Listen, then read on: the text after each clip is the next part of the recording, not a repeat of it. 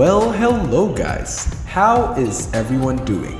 Today, we've got an Independence Day special with a very special young hero, a recent awardee of the Forbes 30 Under 30 award here in Indonesia, and the founder of Rumah Faye, Faye Simanjuntak.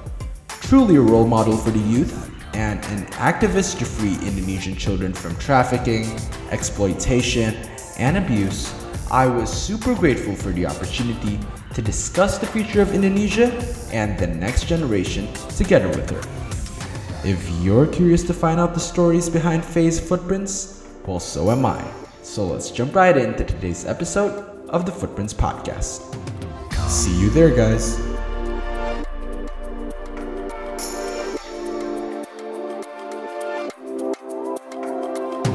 This is the Footprints Podcast. Yes, yes, yes, yes, Hello, everyone, and welcome to another episode of the Footprints Podcast, where we will explore the footprints of today's heroes and tomorrow's leaders.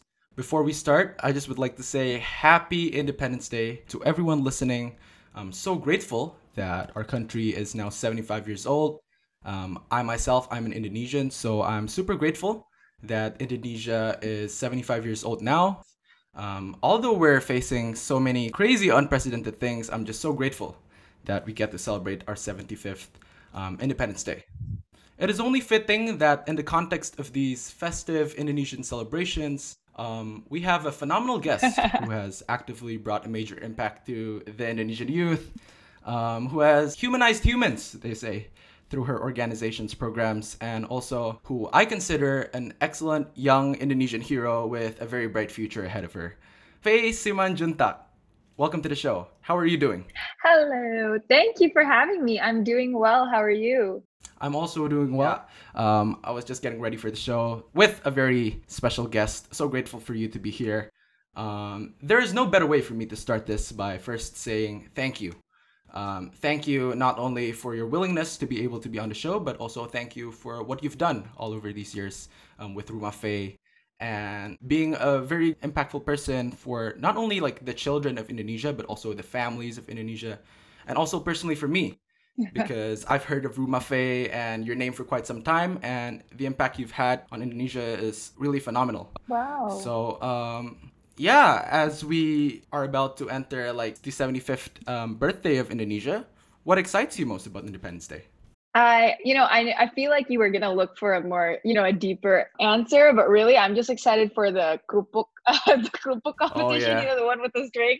I love that, exactly. and I'm going to beat my brother this year. I've never done it. He's, you know, he's like a he's a big kid. He he goes mm-hmm. for it, and I lose every year. So I'm hoping that this is the year where I'll win. But I don't I don't know if it's gonna happen, you know. Right, right. That's true. Probably they'll yeah. like social distance the kerupuk or something. Um, oh, that's with true. What's happening right now? But yeah, I'm also um, obviously like the flag ceremony and everything. Things will be a bit different this year. Yeah. But yeah, I'm super excited about this Independence Day.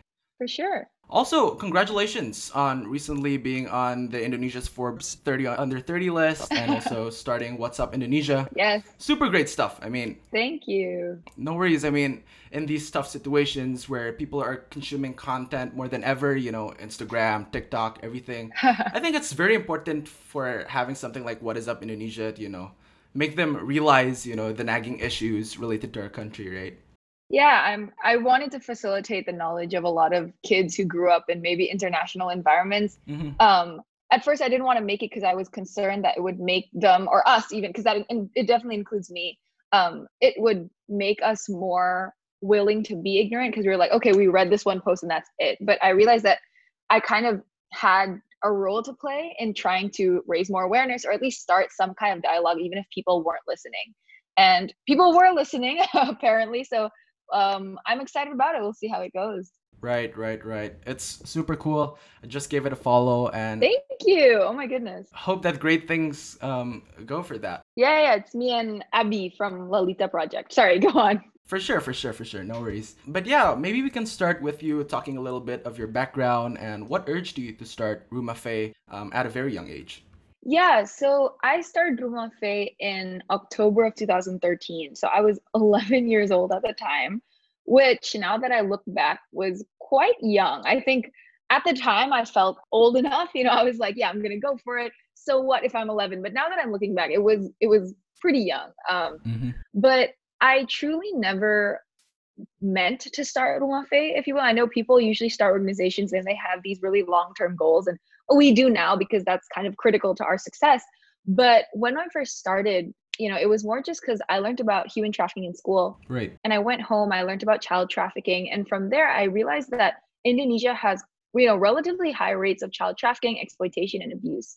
And so I started, you know, trying to figure out what my role in that was because as much as I knew that that was a really tough situation, I couldn't handle the cases, I thought, you know, how can a child contribute to the anti trafficking movement or cause or work or um, whatever you want to call it. Mm-hmm. And I, you know, I would say that over the course of like two, three years, I sent almost a hundred, like a hundred handwritten letters to organizations, to ministries, to individuals um, who were, you know, working in the anti-trafficking sector and just asking, how can I get involved? Right. Uh, not many of them replied to me.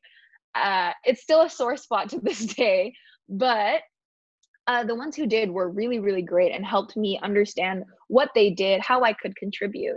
But something I saw, so I became this like obviously in Indonesian I call it kayak relawan cilik. In English, that's like I guess like mini volunteer, a little volunteer. Mm-hmm. And I went with these organizations, with these people to areas where children had high were at risk of being trafficked or at risk of being exploited. And you know, they were doing wonderful work and they had knowledge and experience that was far over my own experience, of course. But something that I realized was because they were older than the kids and they didn't really try to discuss it was just a one-way conversation you know? So it's not a conversation at all. It was just them talk to the kids and the kids you know we're kids right? Like exactly. you know you listen it goes in one ear goes out the other right? Mm-hmm. and so i just thought man i think this is my role that i'm supposed to try to facilitate peer-to-peer education. Because i believe that change long-term change sustainable change is the one that we want to go for but it can only be done through grassroots empowerment right? Right. Community empowerment, mm-hmm. um, change on a local level. And so, you know, Rumah Faye didn't start as an organization at all. We didn't even have a name. It was just myself and some of my friends going down to these areas and talking to the kids. And we were working as facilitators. So we didn't come in and say, like, oh, we know everything about reproductive health or child trafficking. But we brought in, you know, some professionals who I was privileged enough to know or have connections to. And they taught the kids and from there i started to realize that there was quite an interesting impact right? The kids were coming forward they were asking questions and the knowledge was staying with them. And so you fast forward a couple of months fast forward i think no like two years i think uh, we got a lot of great opportunities from people uh, ideas for collaboration invitations for collaborations and i just thought you know if this is really going to be a thing like a real thing then we should have a name. Then we should try to implement this more across, maybe at the time it was across Indonesia. Now I realize I should have focused more local. But yeah, and then Rumah Faye was officially started October of 2013. And we were lucky enough to start a safe house in 2016. And we've been growing, we've been developing, and just doing our best to serve the country. Awesome. Absolute respect um, for your motivation and yeah, for you being able to lead all this um, at such a young age. Um, I don't think a lot of young people would have that motivation, especially like when I was 10, when I was 11, what was I doing? I was still like in elementary. I wasn't I wasn't really thinking of these things. So, um, having someone No, I was also Yeah. Yeah, no, no, no. I was also playing kites and everything. It was just after I went to work, you know. Right, right, right, no, right. I think I was just really privileged to have a family that really backed me up, um, supported me not only morally but also financially. I think that's a really important thing to not only add to the conversation but emphasize that it wasn't just that I was some kind of genius wonder kid or anything, but I was somebody who, first of all, I did want to take initiative. You know, I worked hard. I'm not going to discount that, but I had a family that gave me a big step up, right? Like they they really did help me out a lot until now. Yeah. For sure, for sure, absolutely. It's really good to like have a lot of support also as you said um, both emotionally and financially from your parents and everything. Yeah. Um, but with all the people inspiring you and motivating you there are also people who doubt you and also uh, there are also a lot of skeptical people. There may be also a lot of challenges along the way so it's never going to be a smooth path right? Um, from when i talked also with my other podcast guests they say that um, if something doesn't have a problem in it, you won't have ever tasted maybe success, right? Yeah. If uh, there isn't a problem involved. So, with all these problems, all these sacrifices that you said you made also, and all these challenges, what keeps you going? You know, this is a really great question, and I might get a little bit emotional. I'm not gonna lie. Um, when I first started, the motivation was more intrinsic, and I think it is now. But when I first started, it was more like, okay, I want to contribute. I see these bad cases, and I want to help out. And over time, that kind of transitioned from inward motivation to because I was working more, you know, on cases, like seeing the actual real life impact. Uh, I think it really changed in 2016 when we started our safe house. We started working and directly handling cases of victim rehabilitation. That includes counseling and includes legal aid, healthcare, uh, a lot of things that I can't even name right now just because they're so different and they're so varied. And um, you know, these kids, we we handle some really extreme cases. Yeah. That I can't even tell to people because they're just so heavy they're very very dark and we of course we also don't share cases that we handle at Rumah Faye mm-hmm. but listening to these cases all the time it gets really really tough and for a while that was just i felt really demotivated because as much as you hear this idea of oh every life matters and that's you know that's not that's just not just an idea that's true. Yeah. sometimes when you're working you know at the front lines working with these cases working with the kids it just feels like you know what's the point of doing this work when for every one kid we help? There are not even hundreds like thousands more millions even who are still being victims of trafficking exploitation and abuse.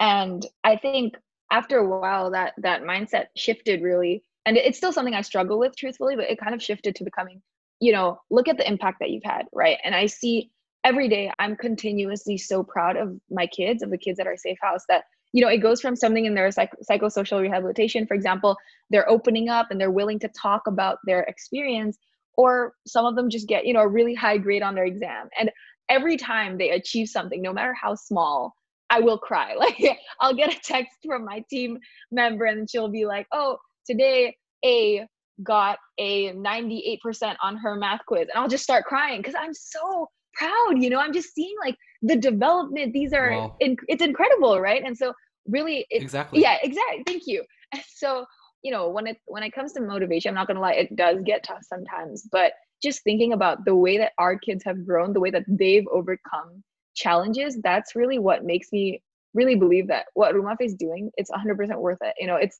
it's something that i'm gonna keep doing and you know people always ask like who's your biggest inspiration and i have a lot of inspirations of course um you know role models yeah. but really what really inspires me to keep going to continue Rumah Faye is 100% our kids at the safe house I agree. Those kids, um, whenever like they get you know a good grade or um, they do something that really makes you proud, I think that that really hits right for you. Yeah. And what I love about Rumah Faye is the power of peer-to-peer education that you said.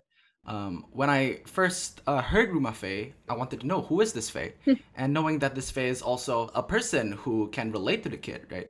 Um, a person who is reachable and whose image is uh, someone who can extend a helping hand to the young kid, but you know is also someone at that time below 18 uh, herself. Um, so it was very relatable, right, for you as a young kid to help these kids, um, and I really loved it. But as you transition to being an adult now, right? Um, what are you thinking of the long-term vision for Rumah Faye? Are you thinking of raising new, young, relevant figures for these young kids to be able to fight these issues like child exploitation or trafficking? yeah, what is your long term vision for Rumah Faye? Yeah, well, so Rumah Faye has three programs. In Indonesian, it's called Tiga P, Pencegahan, Pembebasan, dan Pemulihan. In English, that translates to prevention, rescue, and rehabilitation. Yeah. And I think when we talk about long term vision, there would be kind of not necessarily, you know, different but interconnected visions between the three programs. I think in terms of prevention, sorry, when Rumah Faye first started, I realized that we couldn't only engage children as beneficiaries, but also as frontline defenders as well right? So it just means that when we go down to these areas, we're not saying, oh, we're helping you out. We're saying, no, you're helping us help you out. I don't know if that makes sense, but what we want to do is equip teenagers, equip young people, equip youths with the skills to be frontline defenders of children's rights in their own areas. So we weren't necessarily teaching them, but we were giving them the skills and the knowledge to teach their younger siblings, their future children, right? Mm-hmm. What Rumah Faye does, like I said, I believe in long term change through community empowerment.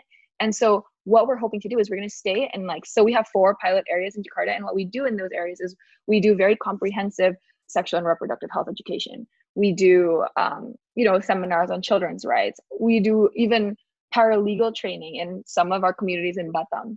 And so the whole point is that we want to create these communities these yeah istilahnya apa sorry um it's fine. RT RW like areas yeah sorry yeah yeah. RT RW where the you know it's a victim positive area right? It's where they don't victim blame. They understand what is consent right? And so mm-hmm. my hope for Rumah is to create more of these areas but each area you know you need to stay for a really long time right? The longest i would stay in one area is six years and we're still staying there until we can see that there is this change that we're finally like okay we can go now right? And so mm-hmm. it's something my hope is for more of these communities but i do understand that you know just because of like human resources and time constraints as well it might not be as um, possible in the short term but in the future that is one of my dreams. We do also so Rumah runs quite volunteer based so we have a group of volunteers in jakarta we have a group of volunteers in batam and we also have two ways that we engage youths to contribute to Rumah yeah in Jakarta, we have a youth team where, you know, it's basically the same as volunteers, but they're under 18. And we do seminars with them, we do collaborations and things like that. It's still something that's very baby. You know, we're really trying to make it a lot better for the kids, for my peers, really. But it's something that we're still learning how to do. And I'm hoping to make that much better and to engage more kids who come from very or relatively privileged backgrounds who want to contribute because I know that there's a lot of motivation too. It's just we were still in school at the time, and I know that it's kind of hard to prioritize. And so it's something that is in my thoughts. In terms of Batam, we do a youth forum, which is basically the same thing as the volunteers, except they're per area and they do forums and we connect them with local government officials. We not only equip them with the skills, with the education, but also facilitate their connections, if you will, okay. with other people who, you know, can make powerful decisions in that community. Remind them that, hey, you can make an impact. Your voice matters. Um, and here's how, right? Here's why. Right. Um, those two things are really, really important to me. And I just think that in terms of Rumah Faye, I know it's I put my name in the organization name. Yeah. Uh, but I was 11. In my defense, I was 11 years old. Uh, but really, it's more of like a group project than anything. I really hope that Rumah Faye can grow to be more than just what we are today. I think that we can do, I hope that we can do a lot more and we can give more positive impact to our community. That requires the engagement of multiple youths from everywhere who want to contribute, not only contribute, but who want to commit. And I think that's yeah. that's something that a lot of people struggle with. Other than that, is just the rehabilitation program probably that I have a quite clear enough future for is that I want to start more safe houses across Indonesia. You know, we're just not sure if we have a human resources yet. Actually, we're hoping to start one that serves underage male victims of child trafficking, exploitation, and abuse. Because we do handle some cases where the victims are male. The only problem is we can't house them in our safe house because our safe house is only for you know you can't mix the genders especially in a yeah. safe house for victims of trafficking exploitation and abuse mm-hmm. so yeah yeah so that's just something that i have a hope for and we have been planning, we've been doing area assessments for it, but we're just not so sure when it's going to be built, how it's going to be built, and whether we really have the resources for it, um, human resources. Yeah. Mm-hmm. Awesome. Um, well, a few things really uh, resonate with me. First of all, what you said, um, you know, being able to not just be in a certain area for some time and then leave. Um, having that longevity, um, helping these um, people for a long time, I think that's really important because um, I've seen organizations that, yeah, that are just like only one time things or just one time events. Um, yeah. but yeah, I mean, it's it's really important for these people to uh, know like, hey, I've got your back. Hey, um, we're gonna help you out, mm-hmm. which is really amazing. And also what you said about empowering youths, uh, youths who commit, youths who mm. who really have that passion, have that uh, motivation to make a difference. Um, because at the same time, a lot of young people they say, hey, "I'm too young to make a difference." A lot of young people also don't realize that hey, they can actually help raise awareness and all these things. If you were to give a message to the other youths about why we should raise awareness, why we can make a difference, yeah, what would you say? What are the little things that you would uh, motivate the other youths who say, hey, I'm too young to make a difference to do? Yeah, I think what we have to remember is that, first of all, little steps matter. But second of all, little steps have to amount to not necessarily something big, but something bigger, right? Our problem, I think, as youth, as youths, is that I think a you know a phrase that's been thrown around a lot is raising awareness, mm-hmm. right? We want to raise more awareness about this. We want to be more aware about that, and that's great. That's important. But when we talk about raising awareness, we don't mean okay. Say child trafficking, right? When I say I want people to be more aware about child trafficking, I don't mean I want you to know the definition of child trafficking. Yes, that's part of it, but that's not all of it. When we talk about raising awareness, we mean participative steps, tindakan nyata, real life action. Mm-hmm. And so what I would encourage, I think, is that yes, be aware in the more literal sense of knowing what's happening in the world, knowing what's happening in your community and your country, but go forward from that and evaluate what you can do. Because, and here's the thing, right? I think sometimes we're also really stuck on this problem where we think, oh, we can't do anything. And sometimes that's true, but other times it's also because we haven't delved more into it. Yeah it doesn't have to be something that's directly helping the problem, but is there anything that's contributing to the problem that you can work on? Is there anything that's profiting from the problem that you can stop using or stop facilitating? Right? Yep. When we talk about a lot of social issues, they're multifaceted issues. There are underlying causes that are really, really different that you have a hand in making or in doing. Even if it's something small, it does matter because it has this bigger impact that even though you might not feel it. So I think for me personally, it's just taking real life action, right? And taking participative steps. I think as youth, as Generation Z, not even just Generation Z, I would even say anybody living now, we have this incredible, incredible opportunity to make a difference. And I mean make a difference in the small sense and a big sense. For sure. Because we've been facilitated by all these incredible websites like indorelawan.org, campaign.com, change.org, I can't think of them right now. And I might said the wrong like .com or .org or .id. Yeah. But these websites, these like um, pages, for example, Indorelawan, they connect you to people how you can be a volunteer, right? And there are all these pages, Instagram pages that are wonderful in raising awareness that we can follow. And we can't use that as that's it, right? That has to be a stepping stone for foundational awareness, foundational knowledge that we then apply to how we view the world how we understand and consume knowledge, consume news. That's it. Yeah, yeah. So I think for me, it's just being active. Really, all of this, it kind of stems down to just being active members of our community. Yeah. I hope that does that answer. Does that make sense? Absolutely, it, it does answer the question, and I wouldn't disagree with you. Um, one thing that I think that you really embody, and I've heard you often say, is that jangan cuma toleran, tapi dampak nyata, right? Yeah. Um, actively engaging, um, actively doing things to help, um, however you can, even if it's not directly, but if what you're doing is going to push forward for a positive impact, then do it, right? Right. So I think that's really profound and it's really important for people to be able to realize that, I think. Right. I do want to yeah. like add though, as much as I'm saying all this and I I want to encourage more people to take action, take participative steps as I said, it's also really important to remember that as much as youth activism or activism in general has come more into the limelight and been more normalized, I think a lot of the newer kids who are starting out now, they have a lot more facilities and resources than a lot of my peers did when we started in like early 2010s, which I know isn't so far away, but there's been quite a mindset change about youth activism that I've been so happy to see.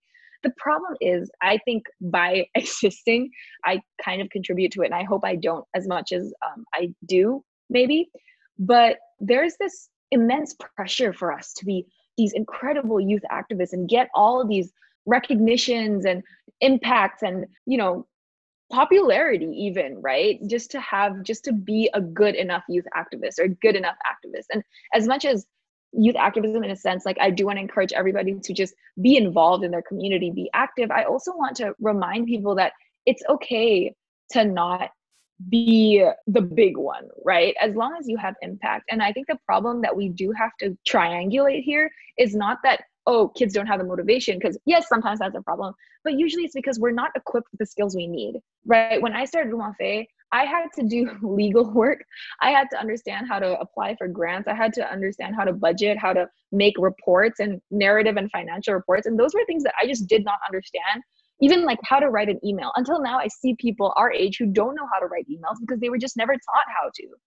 And that's, by the way, that's something that you you did wonderfully when you were sending your email. You um, clearly outlined available dates and times. You just kind of basically did everything for me. All I had to do was say yes. And that's just something that a lot of people don't have and a lot of people aren't taught.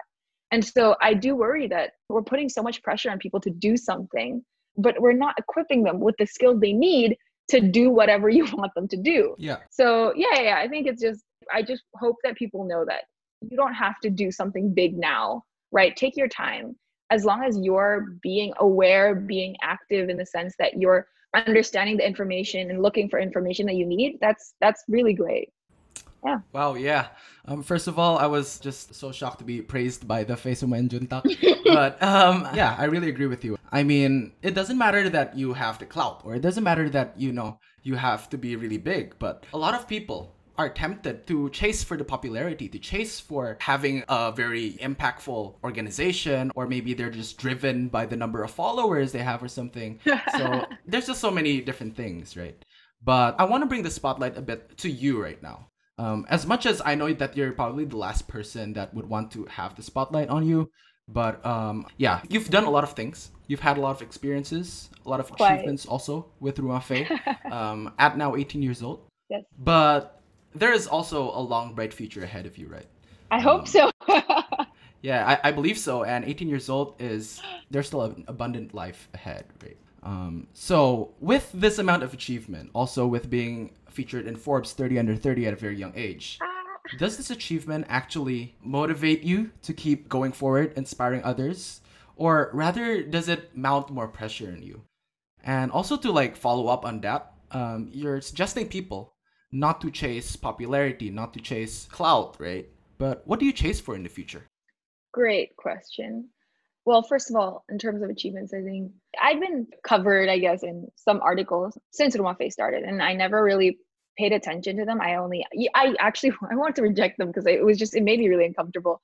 But I realized that, you know, Rumah Faye has a message to spread. And if we have to do it, then interviews were the way to do it. Right. Mm-hmm. But I didn't, I remember when I was, I think this was, I was like 13, 12 or 13. I had an interview and the interviewer was too focused on, um, he, he, he asked me like a couple questions about myself and my school life, which is okay at first. And then he goes, he asked me questions like, do you have a boyfriend? And it was just these really like irrelevant questions. And i threw you know can you imagine this 13 year old girl? I threw him out of the office. I said no you know this interview is not about that. It doesn't matter. You know why why do you need to know all this irrelevant things when we can when we need to focus on this incredibly important issue and so it was already starting that i wasn't super fond of being interviewed just because it, it did it genuinely did make me uncomfortable since i was a kid but um one of the first things that I ever got recognized for was the International Children's Peace Prize in 2000 shoot 2017 I want to say.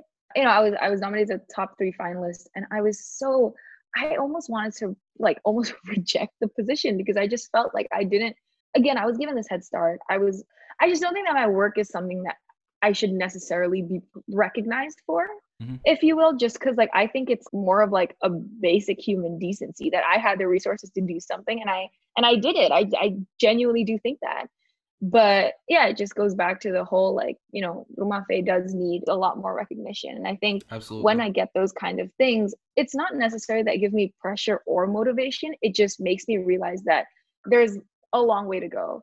You know, I think most of the time when it comes to pressure and both pressure and motivation it's more of a internal thing in the sense that i feel a lot of pressure when we're working in Rumah Faye um, and i just feel like we haven't done enough but i also feel more motivated when i look at my kids in terms of achievements it's more of just a thanks you know it's really not um, i know a lot of my friends they they kind of say like whoa you have everything basically they're like dang like you got forbes and all this and truthfully it's just i'm gonna be completely straightforward like, I don't want that, right? This is if I could successfully rehabilitate all my kids, because you know the recovery process is so tough. The counseling, a lot of them struggle with drugs, and some of them have STDs. Some of them don't have access to the healthcare they need, and we try our best, but in the long run, we don't know what's going to happen. And if I could just guarantee, you know, the safety of each of my kids, do I don't like I would put that down. I know people yeah, like that's like that seems like the kind of thing that's like, oh yeah, of course you would. But I don't think people understand, you know, because when I hold like if they're physical, you know, when I hold these prizes or whatever, or recognition and even like reading about myself on the media, it just feels so empty because, you know, like why? You know, does that make sense? Like it just feels so empty. And it's something I struggle with because I don't enjoy it. Gotcha. Like the reason I have I've gotten this achievement is because I've worked against something that exists. And I don't think that thing should exist. And so, you know, I know this is a really long-winded way of explaining. It's just it's something that does make me quite emotional because these achievements people see them and they just think, dang, that's that's what I want in life. That's incredible. She's worked so hard. And yeah, I've worked hard, but against what? You know, like that's terrible, right? So sorry, yeah. That's kind of how I feel about achievements really. And um, but most of my all my motivation, all my pressures as well, they come from um inside. That's amazing. And then your second question about what is it? What am I chasing? I'm chasing a world where every child's right is fulfilled 100%. I think um you know, I didn't even I didn't even know that you know the International Children's Peace Prize thing existed when I was 11. I didn't know about Forbes when I was 11 either. I, I don't think. Um, I just, you know, I had this simple vision to see this neighborhood, this community that I initially worked in, to be free of child trafficking, of to be free of child exploitation. That every child had um, all their rights to feel they had access to not only education but quality education. That they didn't have to work. That they didn't struggle with child marriage. That their parents didn't have to be possible perpetrators of trafficking or exploitation and abuse. I really started out with a simple vision that I 100% stay true to, and it's something that I really do try to chase until now. I think I've gotten some wonderful things along the way in terms of, you know, friends, the kids that I've worked with, meeting people to, to collaborate with who have done incredible things. Absolutely. But really, what I've always chased for and what I continue to chase for, and what I do believe that I'll chase for for the rest of my life is just a world or at least a country where children's rights will always be recognized, will always be respected, where children really don't have to worry about trafficking, exploitation, and abuse. Mm-hmm. Yeah. Awesome. And I think that is definitely an, an important vision. I think it's very vital, um, especially with what our country is um, pushing for right now. I think um, we're striving for SDM Unggul, right? Sumber Daya Manusia Unggul. Yeah. And if our human resources, if some of them are still experiencing very uh, difficult, very embarrassing conditions, um, I think what you're doing and all the causes that you're um, fighting for, yeah, I think that is one step that we can uh, make for a better and a more productive and just Indonesia yang lebih unggul, right? Yeah. Um, which is an important message we need, especially um, in these times here in Indonesia. Mm-hmm. Um, Faye, we're winding down um, this episode. Thank you so much. I mean, there has been so much that I learned myself, and obviously, my audience will be able to take from uh, what you're saying. Wonderful. Um, I have one last question for you. Awesome. But I'm just super grateful to be able to get your opinions and to be able to, um, yeah, to be able to discuss these issues that are really prevalent in our society and we really need to raise awareness of. Yeah. So um happy to be here. Thank you so much. But especially in this, you know, um Independence Day circumstances, um I want to quote our first president, um President Sukarno. Um, he said something like, Beri aku 10 pemuda, give me 10 uh, young people, maka akan kuguncang dunia, and I will shake the world, right?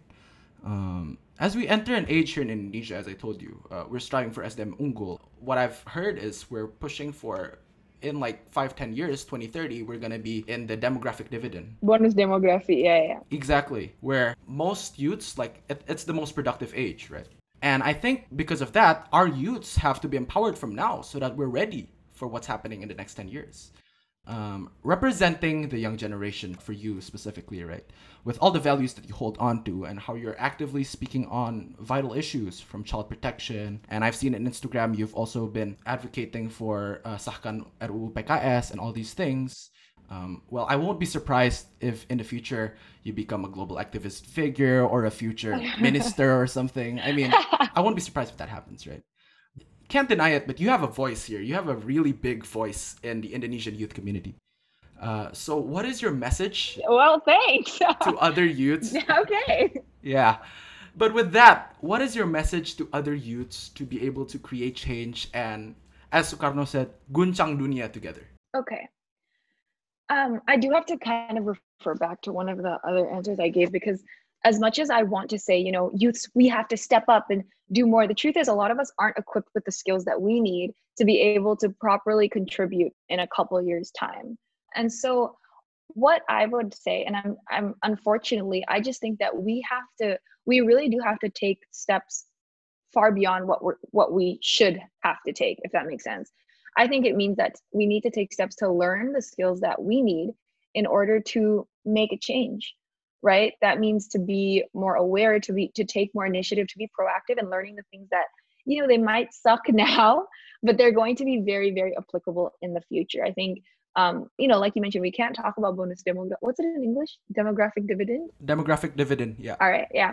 Mm-hmm. Well, we can't talk about the demographic dividend without talking about how we've been supporting people and how we've been preparing for it. And as much as you know, it's a buzzword that we've thrown around multiple times. For sure. We don't really see that reflected in, dare I say, our education system. We don't see that reflected in the way um, our youths are empowered. And I'm just saying that while we have the the idea right the action the implementation has just has hasn't been enough so from our side i think that we really do need to take initiative i think it's so easy for us to give up you know so since i started what is up indonesia and i talked a lot about RU that might be a bit controversial to people i see a lot of people commenting or sharing it and saying you know, I hate this country and I'm sick of this country. And okay, you know, that's it's okay to be sick of this country. It's okay to be tired. And it's okay. It's okay to be tired about carrying this country. You know, God knows I am as well. But this country, like, it needs you. I know it's so cheesy to say, and I know maybe you feel like it hasn't given you much, but it does need you.